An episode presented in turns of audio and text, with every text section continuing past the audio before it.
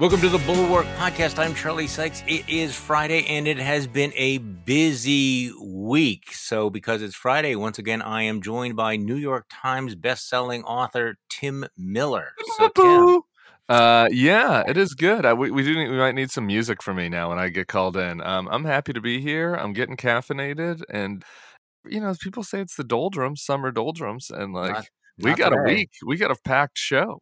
Let's do No, it. you, you and I were just running down all the things that are going on today, and it was like we're not going to get to all this, are we? So, could we start with the politics of petulance? Uh, this is an extraordinary story, and I want you to try to explain this to me. Where um, the you look, I mean, I, like back up all the things that are going on here.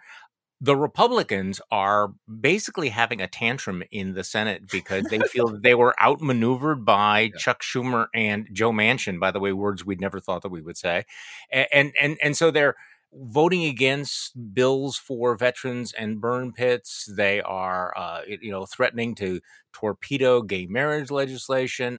They began whipping against the semiconductor bill that they had just voted for because this is just wrong and we have to do all this. And and and as I wrote in my newsletter this morning, you know, this is not the politics of any sort of ideological principle. This is the politics of pure petulance. And I will say that yesterday uh, Republicans in the Senate took a vote that, uh, that I think they're going to regret. You may, you may disagree with me on this. I think they're going to regret this.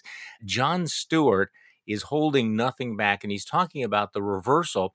Uh, by a number of Republican senators who had voted for this legislation that would provide more support for veterans who had been exposed to burn pits, and then flip flopped you know, as part of their petulance and uh, voted against a, a procedural motion. This is Jon Stewart yesterday in D.C.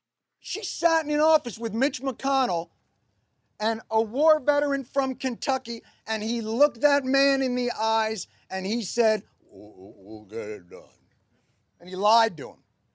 Because Mitch McConnell yesterday flipped. I'm used to the lies, I'm used to the hypocrisy. Senator Pat Toomey won't take a meeting with the veterans groups sends out his chief of staff. I'm used to the cowardice. I've been here a long time. Senate's where accountability goes to die. These people don't care. They're never losing their jobs. They're never losing their health care. Pat Toomey didn't lose his job. He's walking away. God knows what kind of pot of gold he's stepping into to lobby this government to shit on more people. I'm used to all of it, but I am not used to the cruelty.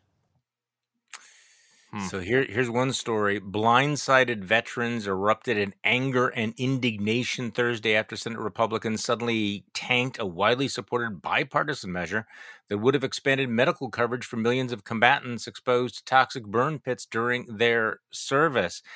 Okay, in fairness, Pat Toomey is saying, "Well, no, no, no. I, I, I'm just objecting to certain accounting changes. They changed the way that this is being spent, and all of this." Most people aren't buying that, as far as I can tell. This looks like it was like, "No, you're you're going ahead with reconciliation, so we're just going to fuck you over on all this other legislation." But Tim, I mean, don't most politicians have that that gene, that instinct that says, "Don't take this vote, don't do this right now"? What's going on? Um, well, the first thing that's going on, and I just think the important thing to just for everybody just to let settle in and just appreciate on this Friday going into our weekend is that old Joe Manchin, Papa Blacklong, is just running circles around Cocaine Mitch, running circles around him, and it might it Yeah. might even be it, this could make it even better, Charlie. It might even be a Mr. Magoo type situation. Like he might be doing it by accident. I don't. It's hard to tell if he's a tactical genius or like just so dumb that he outmaneuvered Mitch by accident. Either way, Mitch gets outmaneuvered. So people who don't get it, I, I want to get into the merits of all this because, like, the, for it's it's so strange. Sometimes Washington will go three, four, five months and not do anything of use to anybody. Right. And, and like this week, there are like three or four bills that have real impact, real world impact. So I want to get to the merits of all of them, but but mm-hmm. just really quick for people who, you know, we're we're not a Beltway navel gazing podcast, Charlie. So we haven't been following all the, the minute by minute. Not all the listeners might not have been following. So so the, the short of it is this: there's been this microchips bill that's been sitting around in Congress for quite a while now, and it had had the votes to pass, but Democrats didn't push it through. It felt at the time like maybe that was a tactical mistake. Maybe it was, and that this accidentally accrued to their favor. Maybe Chuck Schumer is a tactical genius. Hard to say. But essentially, Mitch McConnell said that they're not going to vote on this microchip bill, which is important for competitiveness to China, unless the Democrats agree that BBB or what has turned it, what whatever turns of BBB is dead, right? So that that was kind of the deal essentially that Mitch McConnell s- uh, struck is like he's going to hold this chips bill hostage until whoever Joe Manchin in this case, you know, says that you know he's not going to go ahead with some version of a reconciliation bill. Uh, and and Joe Manchin said that in an interview. He, he uh, it was I guess last week that he said he was going to kill this. Uh, maybe it was earlier this week. We're living dog years these days, and so they moved forward with the chips bill passed the chips bill, passed it through the Senate, 64 votes, I think. Um, goes to the House. Yep. The next day, Joe Manchin and Chuck Schumer announced we've got a deal on the reconciliation bill. And so um, that gave Mitch McConnell the raw ass. Uh, that's Yep. a technical term. Um, and and so he gets pissed. The Republican senators are pissed. You can now imagine. Now, I want to get into you know some of the material from the book. Right, they lost in the game. Right, their asses are chapped. They're walking around the Senate dining room. You know, John Cornyn and all the other senators are going up to Mitch saying, "What happened? We got outmaneuvered by by by Manchin. Like, how is this possible? You know, we can't let this stand. We got to fight these guys back. We got to stop them. We can't keep giving them all these wins. You know, you can't give Biden chips and reconciliation and the burn pits bill and gay marriage. Like, we got to slow their momentum." And so they talk themselves into basically the politics of petulance, as you said, which is um, in order to to slap back at the Democrats for the successful procedural gamesmanship, they're going to oppose uh, the burn pits bill. At least some of them. It's possible that Toomey himself, who's retiring, might have had issues with the with the um, with the specifics of the changes, but but but like this is not Mitch McConnell's concern. I mean, give me a break. And then Susan Collins said the same thing, essentially on gay marriage. So once you strip away all the bullshit, what the Republicans have decided to do is because they are upset that a chips bill passed, which they supported, Mm-hmm. and that a reconciliation bill is going to be brought up for a vote that they have a chance to oppose. In order to to get back, quote unquote, at the Democrats for that, they are going to refuse to codify gay marriage and refuse to help wounded veterans. This seems like cutting off your nose to spite your face. But I, my answer to your original question, why are they doing it, goes back to exactly what you know I'd been writing about. This is DC brainworms. Like you get so wrapped up in am I winning right now or am I losing? Am I playing this game or am I not playing the game? That you end up doing things that that accrue to the harm of the people that you're purporting to serve. And so, you know, this is I, I, just one thing on this. I got a fair criticism email from a Bulwark fan one time that said, you know, you guys every time like the democrats are incompetent you say they don't play hard nosed you know hard nosed football enough uh, they don't play it rough like republicans then every time the democrats like do something a little over the line on you know whatever supreme court expansion or, or helping magas in primaries you you know wrap their knuckles and say you know democrats are just being just as nihilistic as republicans.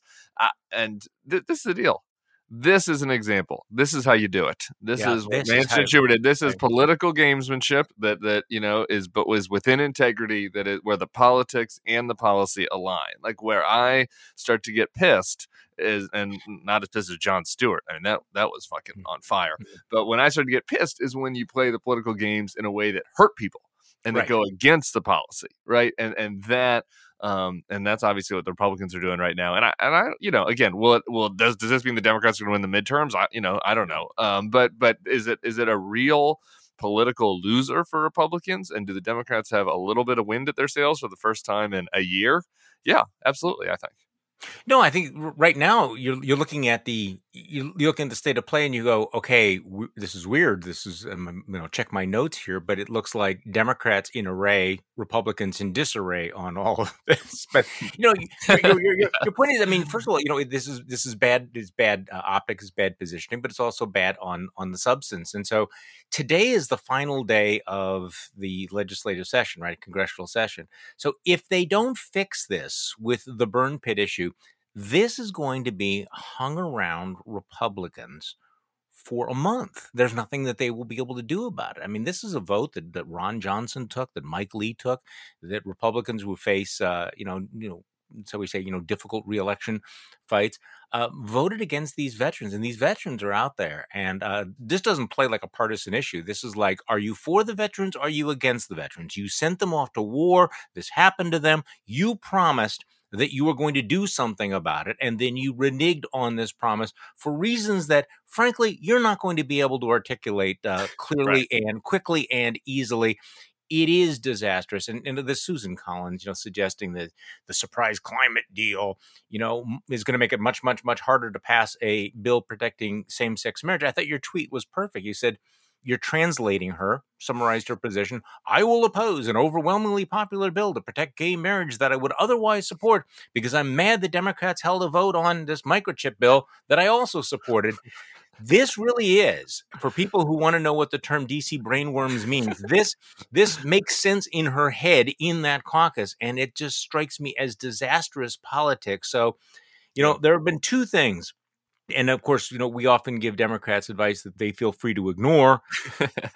but number one, in terms of going at Republican vulnerabilities, earlier this week, I thought Joe Biden came up with a good line. He says, You can't be pro cop and pro insurrection.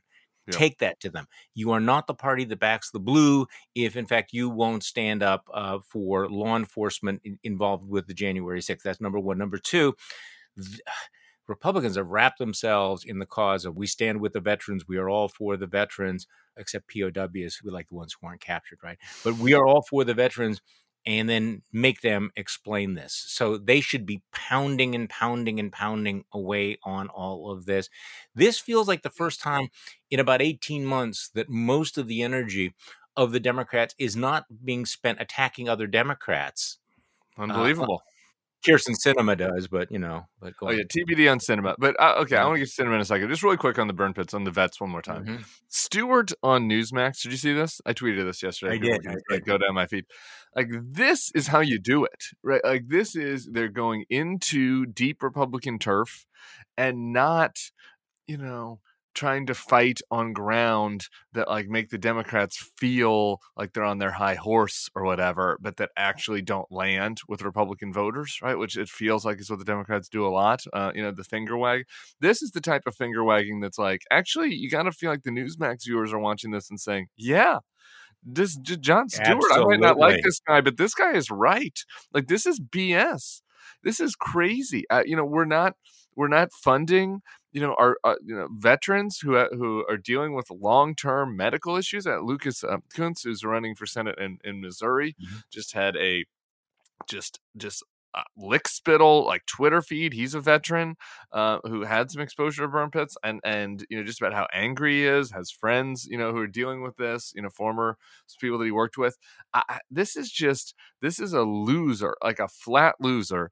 And and if you're putting yourself in a situation where you can let somebody like Jon Stewart go on to Newsmax and get points over on on the host, that that's not that's a, that's a sign that you, you really, really yeah you've stepped in stepped oh, in it. Okay. I link this together in my mind. This may be my bulwark brainworm, but okay, sure. on, on, the issue of of exploiting vulnerabilities, the January 6th committee just put out a, a, a tweet. I think it was a couple of days ago, and maybe oh yeah, two days ago, saying you know one year ago today, basically, officers Harry Dunn, Michael Fanone, Daniel Hodges, and Sergeant uh, Aquilino Gonell testified about their uh, experiences defending the Capitol against a violent mob. Through our hearings, the American people have seen what our brave officers had to endure on January 6th. And there's a picture of those officers, and there's a picture of Adam Kinzinger shaking one of their hands, Liz Cheney shaking one of their hands, uh, another congressman shaking Daniel Hodges' hand.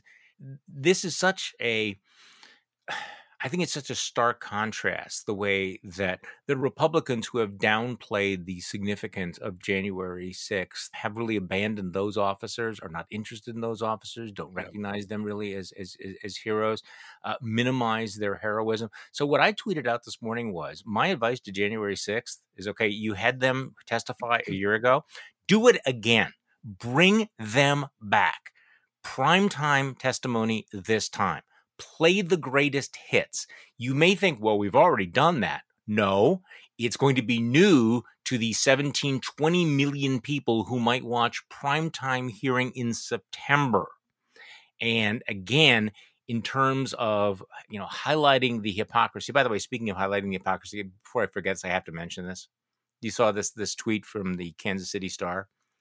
Missouri Senator Josh Hawley is this is not a parody. This is not a joke. I know. Josh Hawley is writing a book titled The Masculine Virtues. Is that what it is? Manhood. The masculine virtues Americans need. Run, run away, run away, run away. Josh Hawley, manhood because I am manly. See, this is the kind of stuff that's going to kill them in the long run. It's like, we are for veterans, we are for cops, we are manly. Okay. Yeah, I kind of sad again. Sometimes the I don't know. I, I already did my Josh Hawley. I, I, guess I mispronounced. This shows I'm a man of the people. Though last week I was mm-hmm. corrected. I mispronounced. I said he took a gap year on the River yeah. Thames, and I guess it's River Thames. You didn't Thames, correct me. You're a man of the world. You should have corrected me. Um, you know, I'm just a regular American out here in flyover country. I don't know how to pronounce the River Thames, but uh, uh, we already did that shtick, and uh, I think you covered it. So I just want to talk. Uh, it's also on the merits like this is the thing that makes people so mad, and that I eventually, you know, it. You just have to hope that it works to the Republicans' disfavor, and even if it doesn't, whatever, right? Like, like these it, cops, at least entertains us. Yeah. Well, yeah, the Hawley thing entertains us, but also just on the emotional side, the these cops, like what they had to go through, you know, because Donald Trump is a man baby. Yeah, you know, it's just it's just sickening. It makes you sick, and the fact that all these guys are hiding behind Liz Cheney's pantsuit or whatever, like trying to deal with this, is pathetic. Like these guys are all cowards, and they should be shamed. And for no other reason than to do I agree with you? I don't. Maybe it's bulwark brainworms to think it would help politically, but if for no other reason, just to make these guys feel bad and feel small, I think it's a great idea. Okay, Tim let's just talk about what's going on in some of the Senate races. Fox News poll out showing uh, Dr. Oz trailing John Fetterman by 11 points in Pennsylvania. That's just not kind of that's not working for him over there, is it? Dr. Oz is running one of the worst campaigns that I've ever seen for Senate. I, I, he's got time to turn it around, but it's on. What is Herschel Walker? Yeah, what I well, what is his message? At least the Herschel Walker people seem to be trying to work with a bad candidate, right? trying to like, do the best they can with an absolutely insane candidate. Uh, uh Dr. It's unclear what the strategy is of Dr. Oz. Like, and while while Fetterman just relentlessly pummels him from for being a charlatan from New Jersey. Um, uh, the Oz campaign is just uh, flailing. Uh, you know, I, I, saw the first ad that he put on TV that was just kind of this hodgepodge of whatever Fox News speak about socialism and whatever. I, you know, it, it, I'm sure it's okay. It's, it, I'm, I'm, sure it will land with the Republican base, shore up those voters. But I, I don't exactly know what what his plan is to start to wedge Fetterman. So that's that right now. Um, in the and, I, and I'm gonna uh, I'm gonna do a triad takeover on Monday and give people a full Senate analysis of where we stand. But you know, in the Tim what should we call it? The Tim race rankings. I'm mm-hmm. stealing from Charlie Cook. Uh, Pennsylvania is feeling uh, like a like a pickup uh, for Democrats, which yeah. which which then gets them to 51. Okay, which means then the Republicans, the short of it, and you know I'll go into this deeper on Monday, but the short of it is that then Republicans need to take two back, you know, to put Turtle Mitch um, back into the majority leader's chair, and so there's it's it's a it's a hard map for that to come up with that. I, think that uh, it's possible for sure. Um, Nevada, I think, looks like mm-hmm. a prime pickup opportunity, especially with Hispanics moving over. Arizona, which I want to talk about next, Mark Kelly. I think that's an interesting race potential. Um, I, I, just came from Colorado. Uh, maybe the most normal Republican besides Brad Raffensperger nominated in the country was nominated for the Colorado Senate race. So I'd keep an eye on that. But, but you know, now that's a stretch. Colorado's a blue state, so we're really you know, a, a situation that you would think in a wave year the Republicans would be in a better position they, than they are to pick up just one seat, which is all they need to take the Senate. And um, and I don't know, uh, you know, then Georgia, you're Herschel, you're you're settling on Herschel Walker, so it's uh, it's ugly, and I'm not sure that's really like settled in for people yet. Like that, the new reality is that it's really more than a coin flip. I think the Democrats' favor right now.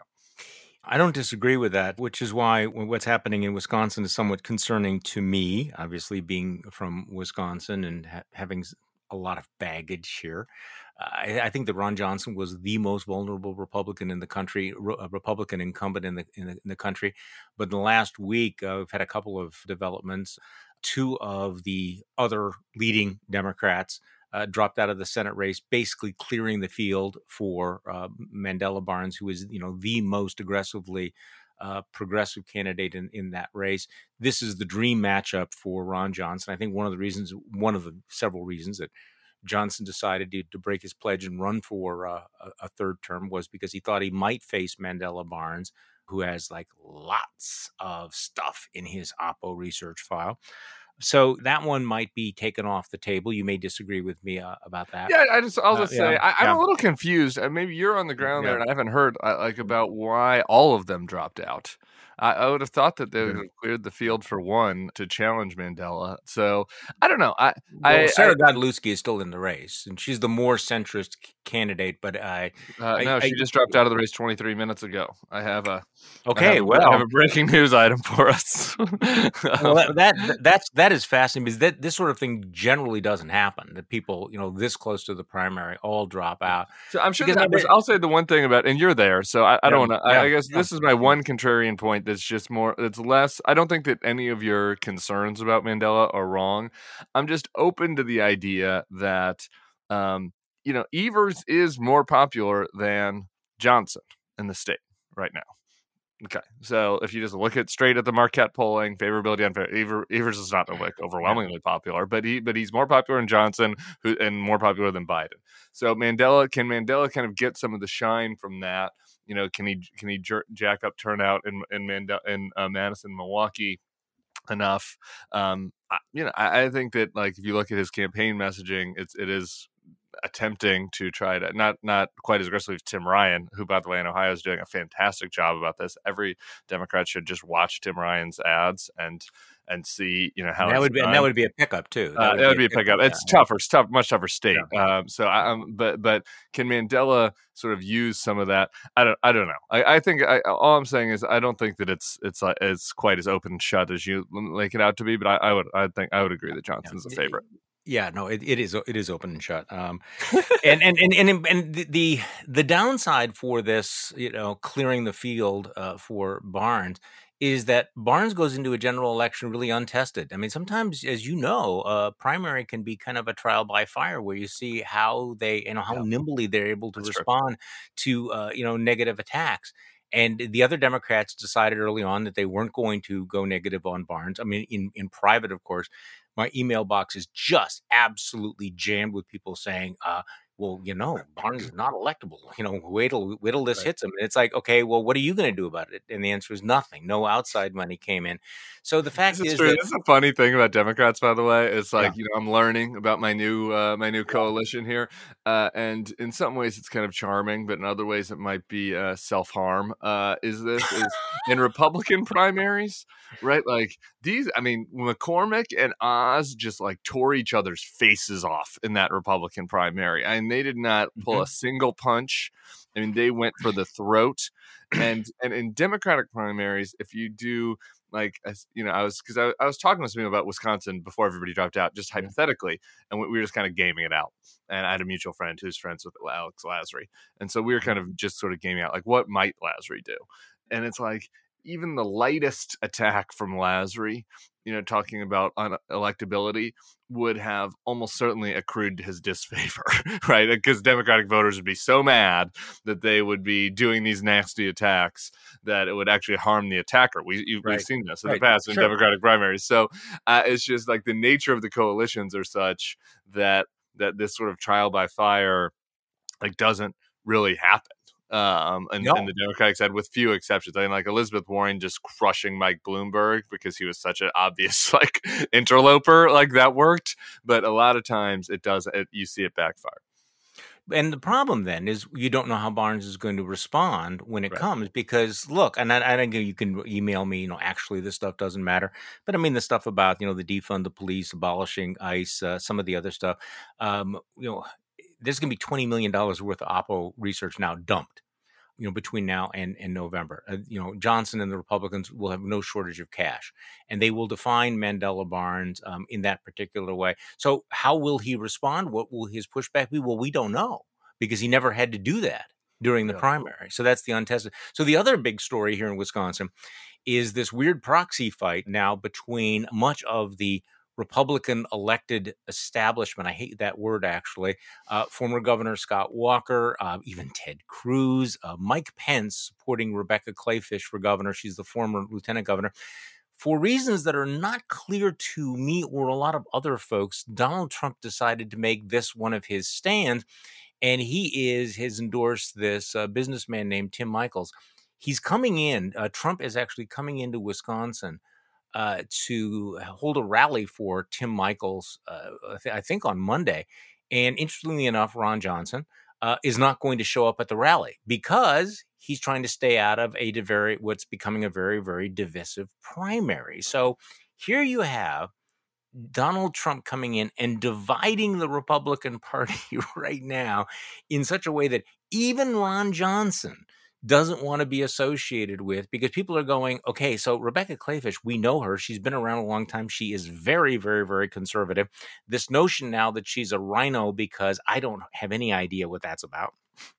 And it's going to be interesting to see how it plays out. But once again, like in Arizona, we have a Pence versus Trump kind of proxy war, but also Trump's aligned himself with a candidate that I mean, Tim Michels is one of these out of state millionaires who has also a lot of baggage. And if he wins this primary, he is also kind of untested because you know that the Democrats will then drop 10, 20 million dollars you know, doing what John Fetterman is doing to Dr. Oz, pointing yeah. out Tim Michels has this $17 million house in Connecticut. He's from out of town, and there's they have to have drones flying over with the pictures of his house. And it's like, guys, do you have any idea what's about to drop on you from there? So Tony Evers may be popular. He's a very uninspiring, very uncharismatic candidate who would normally be dead man walking in a Republican year. But Republicans seem to be in this mood of uh, of tearing each other's faces off at the moment, and Donald Trump is not helping. Uh, yeah, I, I mean, as a as, so as a personal matter, I couldn't give a shit less about Rebecca Kleefisch versus Tim yeah, Michels or who's right, better, who's right, worse. The funny right. thing for me watching all this is just the cowardly Republicans. You know, in some in some ways, it's kind of sad and angering to watch the cowardly Republicans refuse to vote for the burn pit bill and the and you know yep. the gay gay yep. marriage and to stand up and and to stand up to Trump and and convict him in this case, it's kind of their cowardice is pretty funny. I mean, like Ron Johnson has to like lie. I mean, what was his like? He's like got to wash his hair or something that day that Donald Trump is going to be there. He like comes up with some some uh, ex- excuse for why he can't be at the rally, and and none of them have the cojones to just tell him to stop.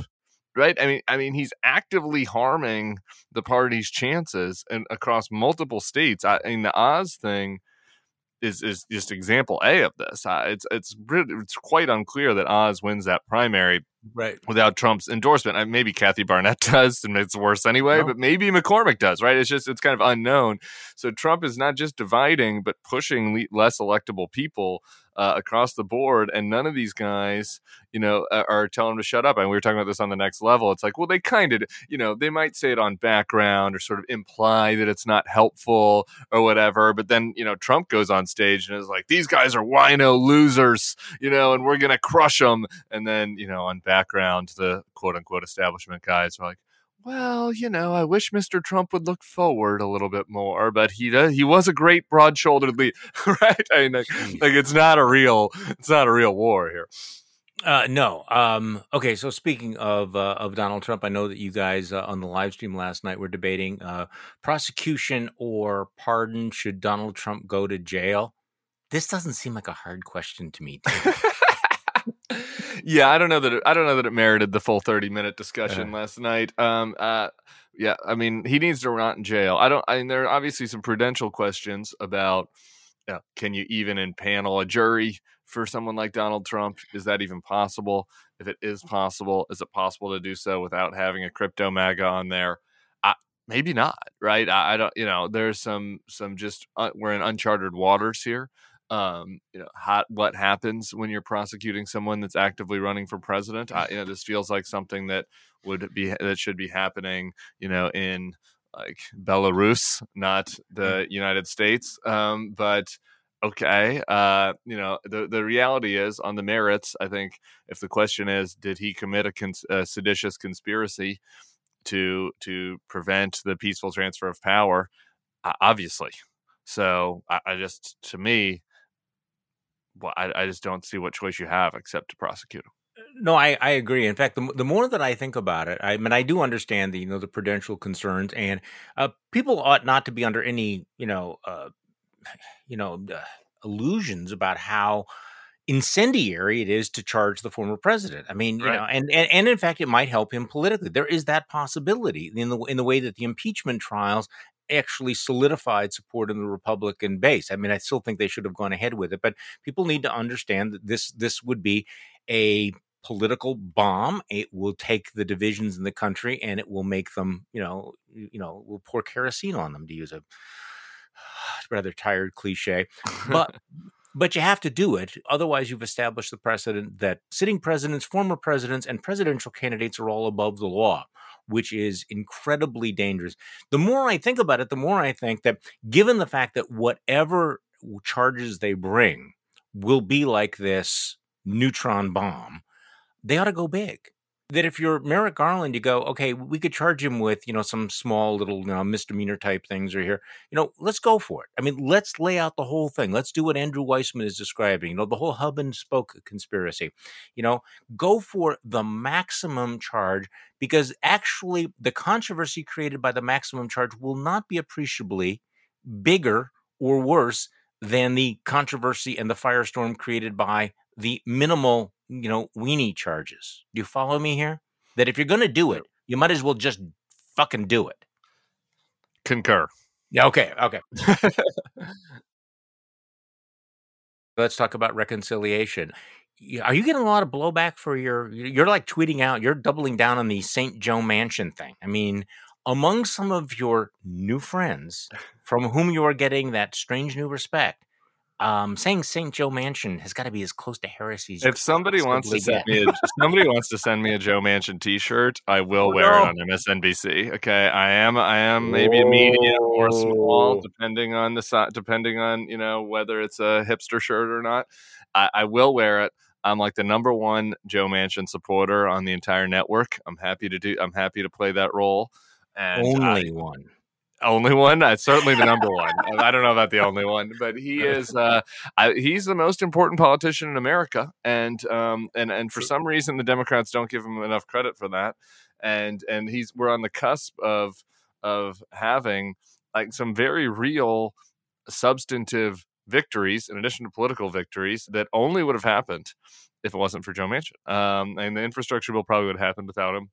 But besides that, basically everything the Democrats have done, um, and uh, you know, which has mostly been good. I think, obviously, in retrospect, the COVID uh, bill was was over overheated. But uh, besides that, like the other uh, uh, legislative accomplishments, chips, and and in my opinion, which I want to get to, this reconciliation bill, are all good policy and good politics. And Joe Manchin, let's just one other thing, Joe Manchin was right about BBB was right on the policy, was right on the politics.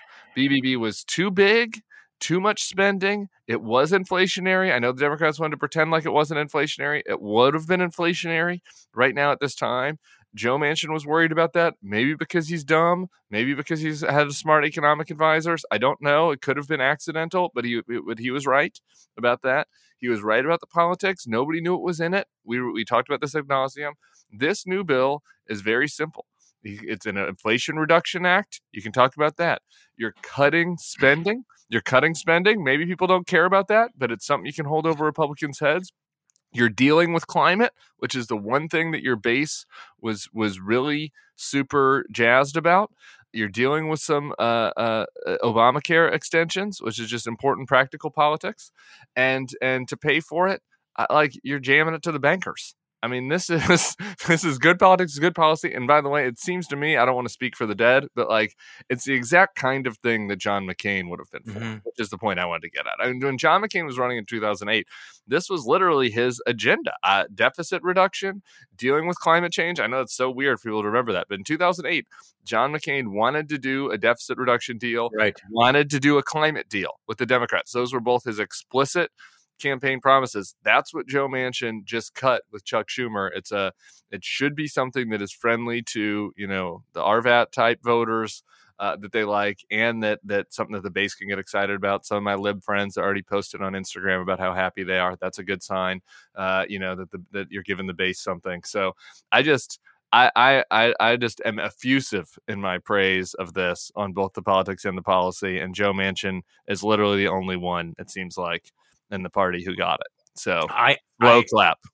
Well, here's some radical agreement here. Okay, great.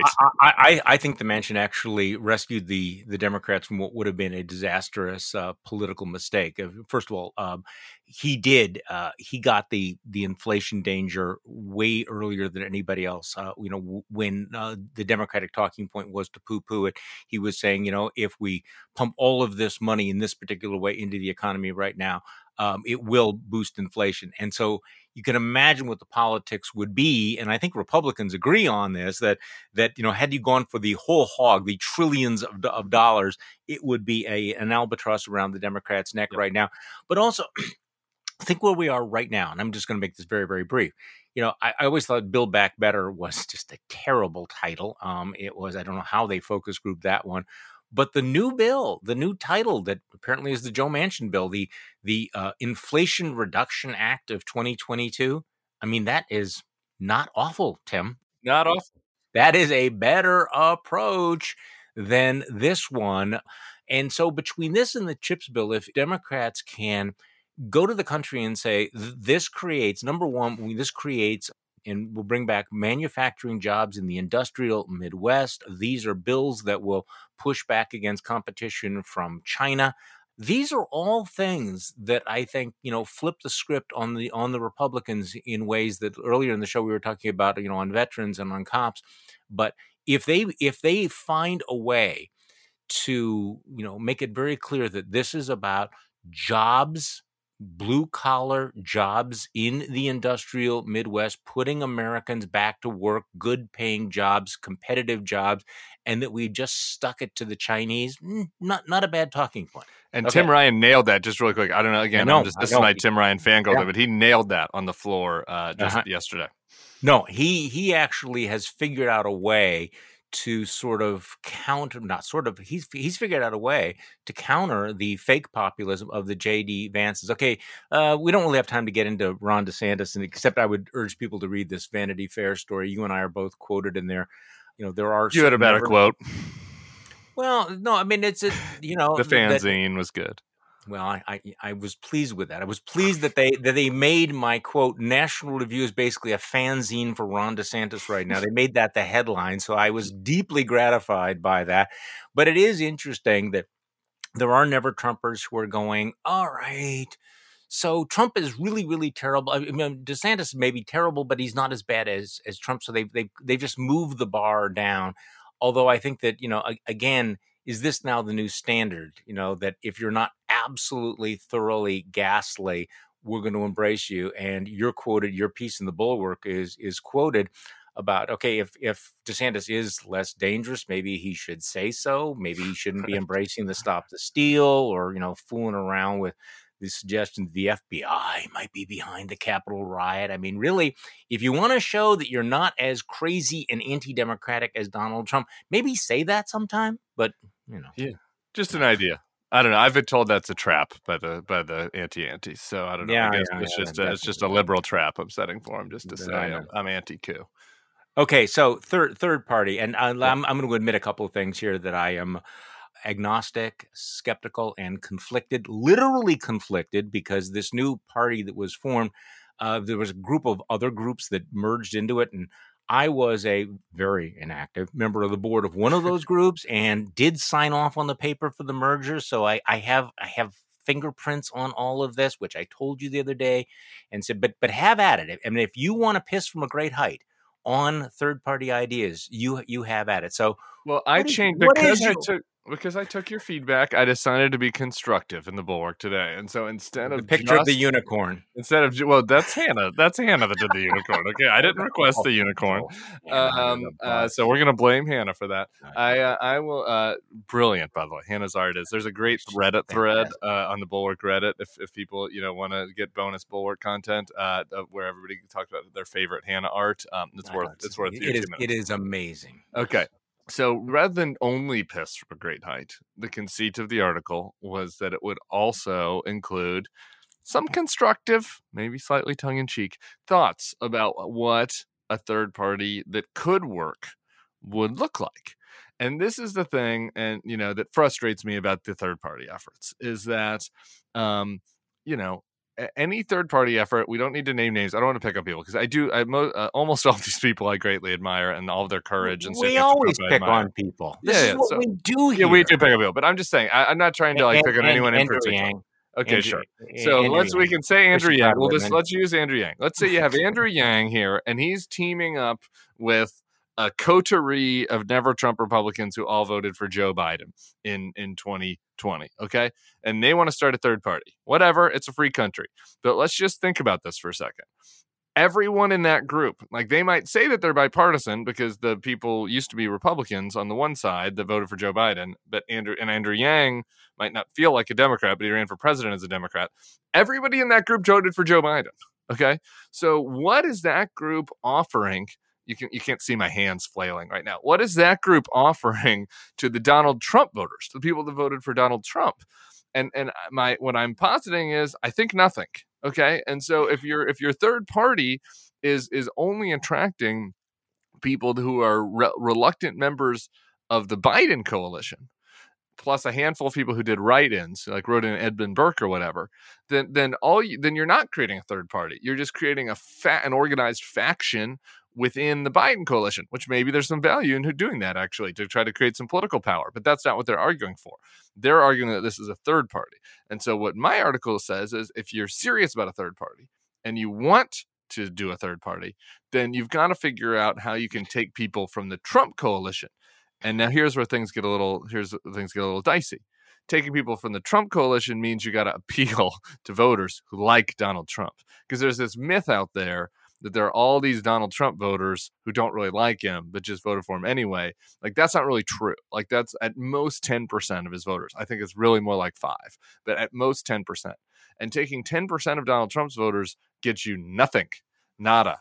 Like so, so how do you get into the people that like Donald Trump? And and and the only way to do that is to by partnering with people that you probably find problematic, and hence the paradox of creating a third party. Um, e- except that they've made it clear that this is not about Trump or Biden or about 2024.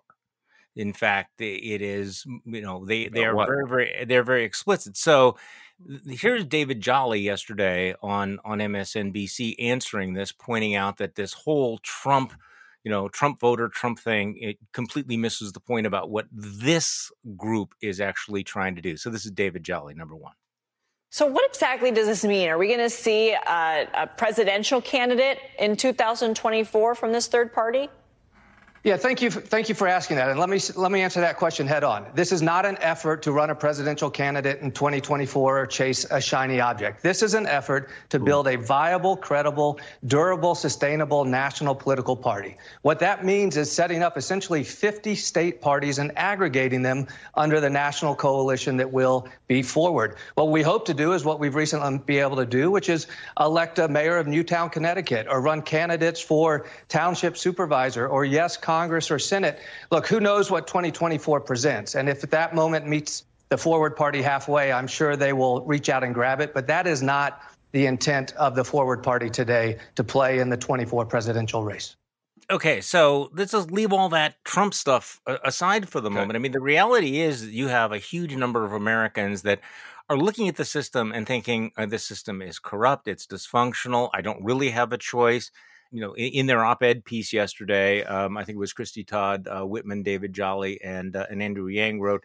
You know, some call third party spoilers, but the system is already spoiled. There are more than 500,000 elected positions in the United States, but a recent study found that more than 70% of races on the ballot in 2020 were unopposed or uncontested. A tiny, tiny sliver of U.S. congressional seats will have close races this November. The two major parties have shut out competition, and America is suffering as a result. So, again, leaving aside the presidential race because no one wants to split a coalition that might make Donald Trump more palatable.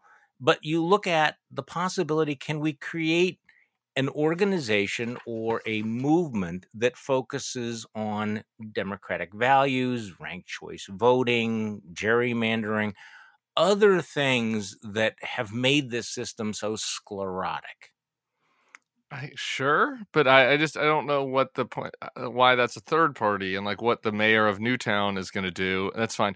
I, I think that there's some good ideas out there, and maybe this this can sort of evolve into some of that. I love what uh, uh, was it Malinowski that was pushing in New Jersey, Sure. for example, right? Right, Like right, this notion that like it's it's a party, but like not really because we're like not so much trying to elect our own people as we are trying to like create a block that can punish uh, a party that pushes two extreme candidates within a state. I think that makes sense.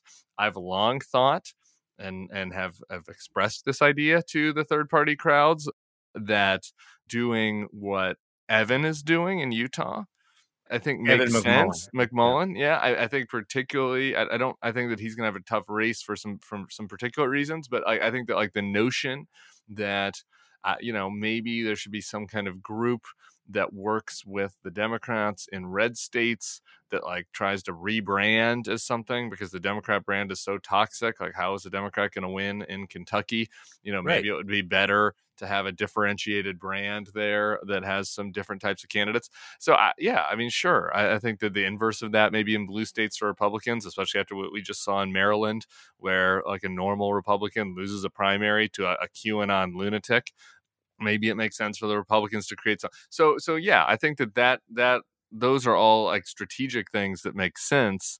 The problem, though, again, once you get to a national level, is and I, I understand why you know, they don't want to get into that, but like you can't just pretend like Donald Trump doesn't exist. Like once you get to a national level, if you want to attract to a third middle way party, like you have to somehow attract people to vote for Donald Trump. And I think this is the frustrating part about all this for me is that like all this conversation is all happening for within people that did vote for Biden.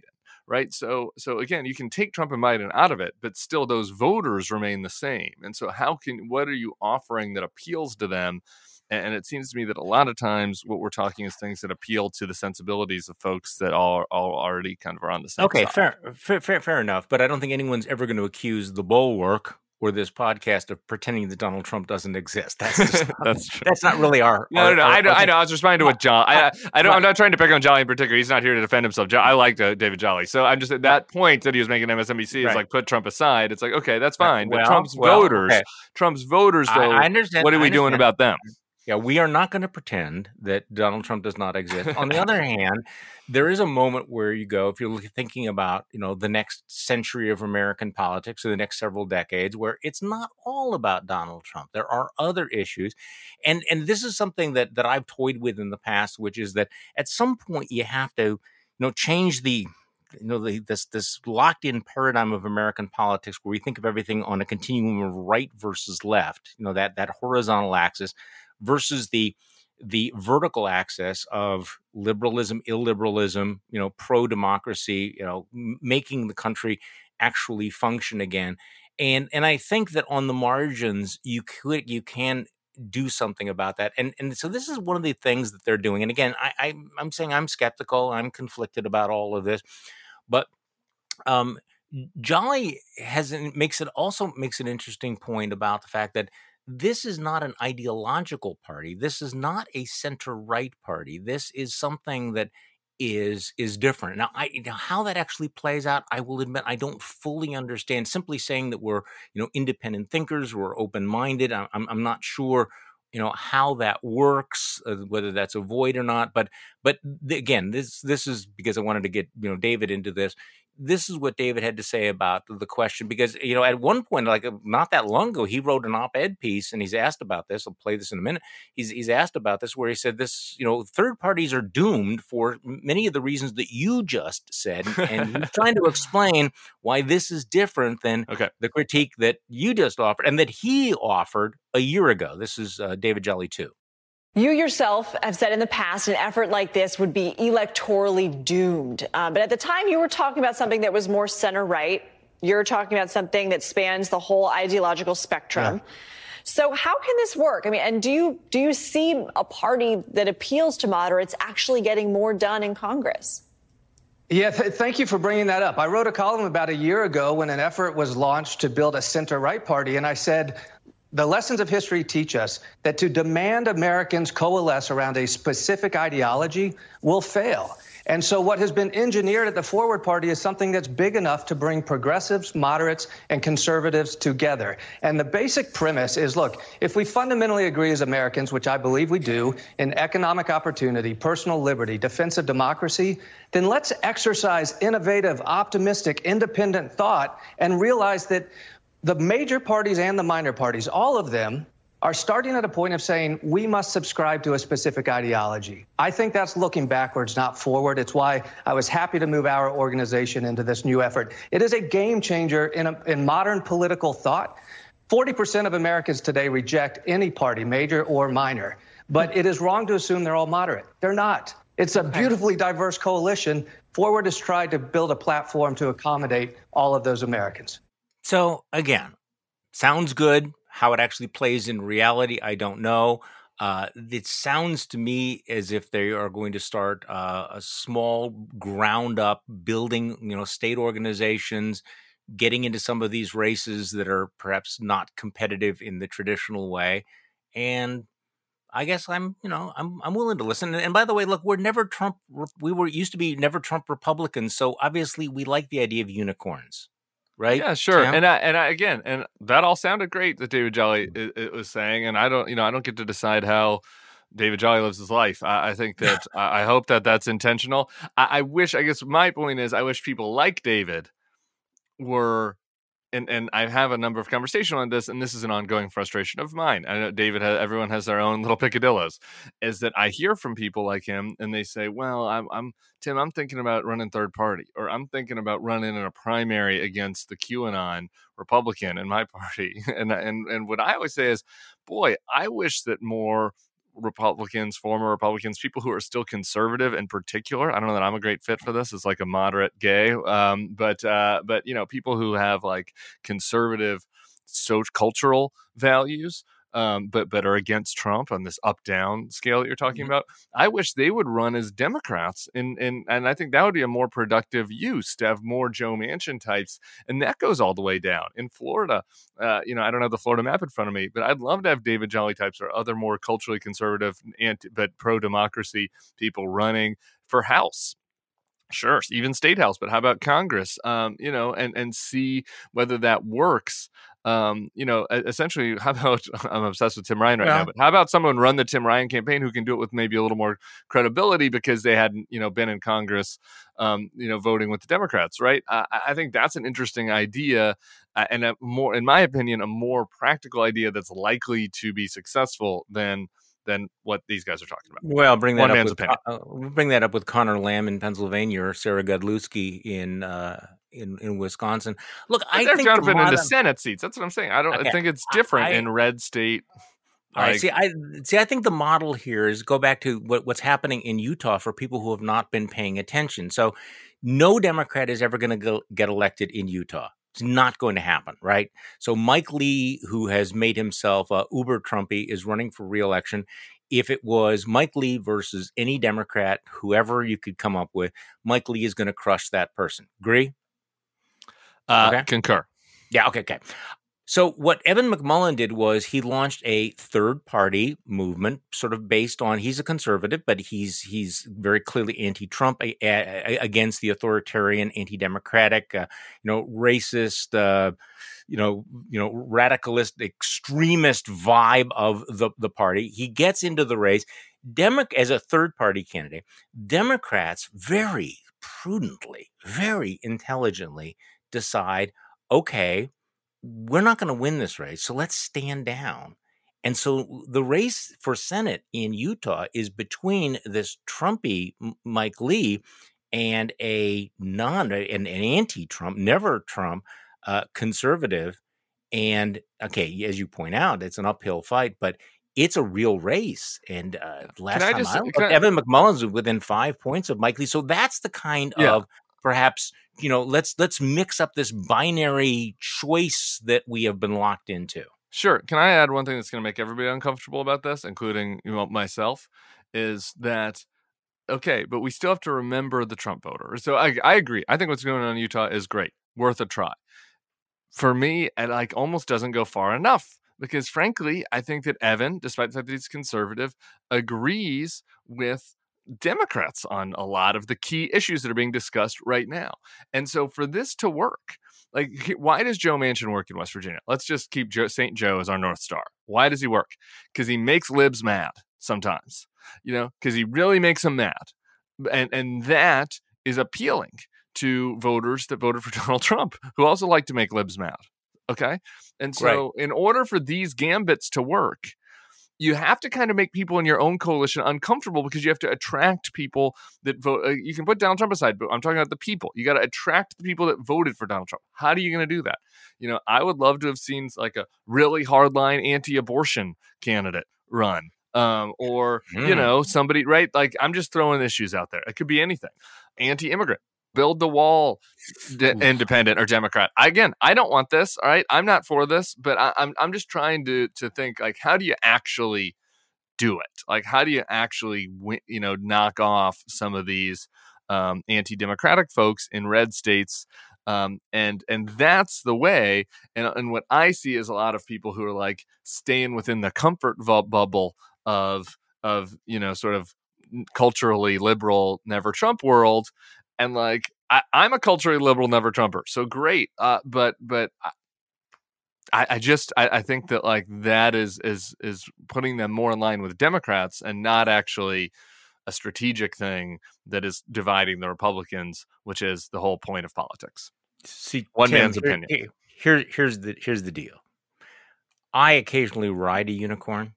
Okay. You you are a unicorn. so, I mean, can we just acknowledge this?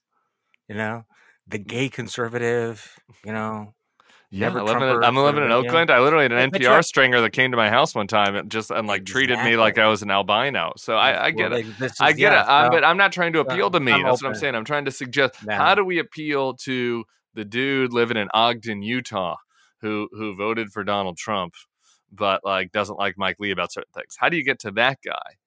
It's not going to be with people who are just only going to talk within never Trump glow, you know, culturally elite piety. No, no, no. I, I, I, I, certainly, I certainly agree with this. And again, yeah. I, just to remind people that uh, on this podcast, we will never pretend Donald Trump does not, you know, does not exist. But at some point, we have to think about a, a completely dysfunctional political system in which sure. the vast majority of voters in this country really aren't going to influence who their congressman is, who their senator is, who their governor is. I mean, there's just a lot of people out there who are disenfranchised um, because of the way the system works, and and you know, it's not a surprise to see the number of people in the polls who just think you know American democracy doesn't work. So at some point, we need to do something about that. And and again, you know, third party and and look, most third parties have failed there have been some successes, and this is a you know very much you know to be determined here. So.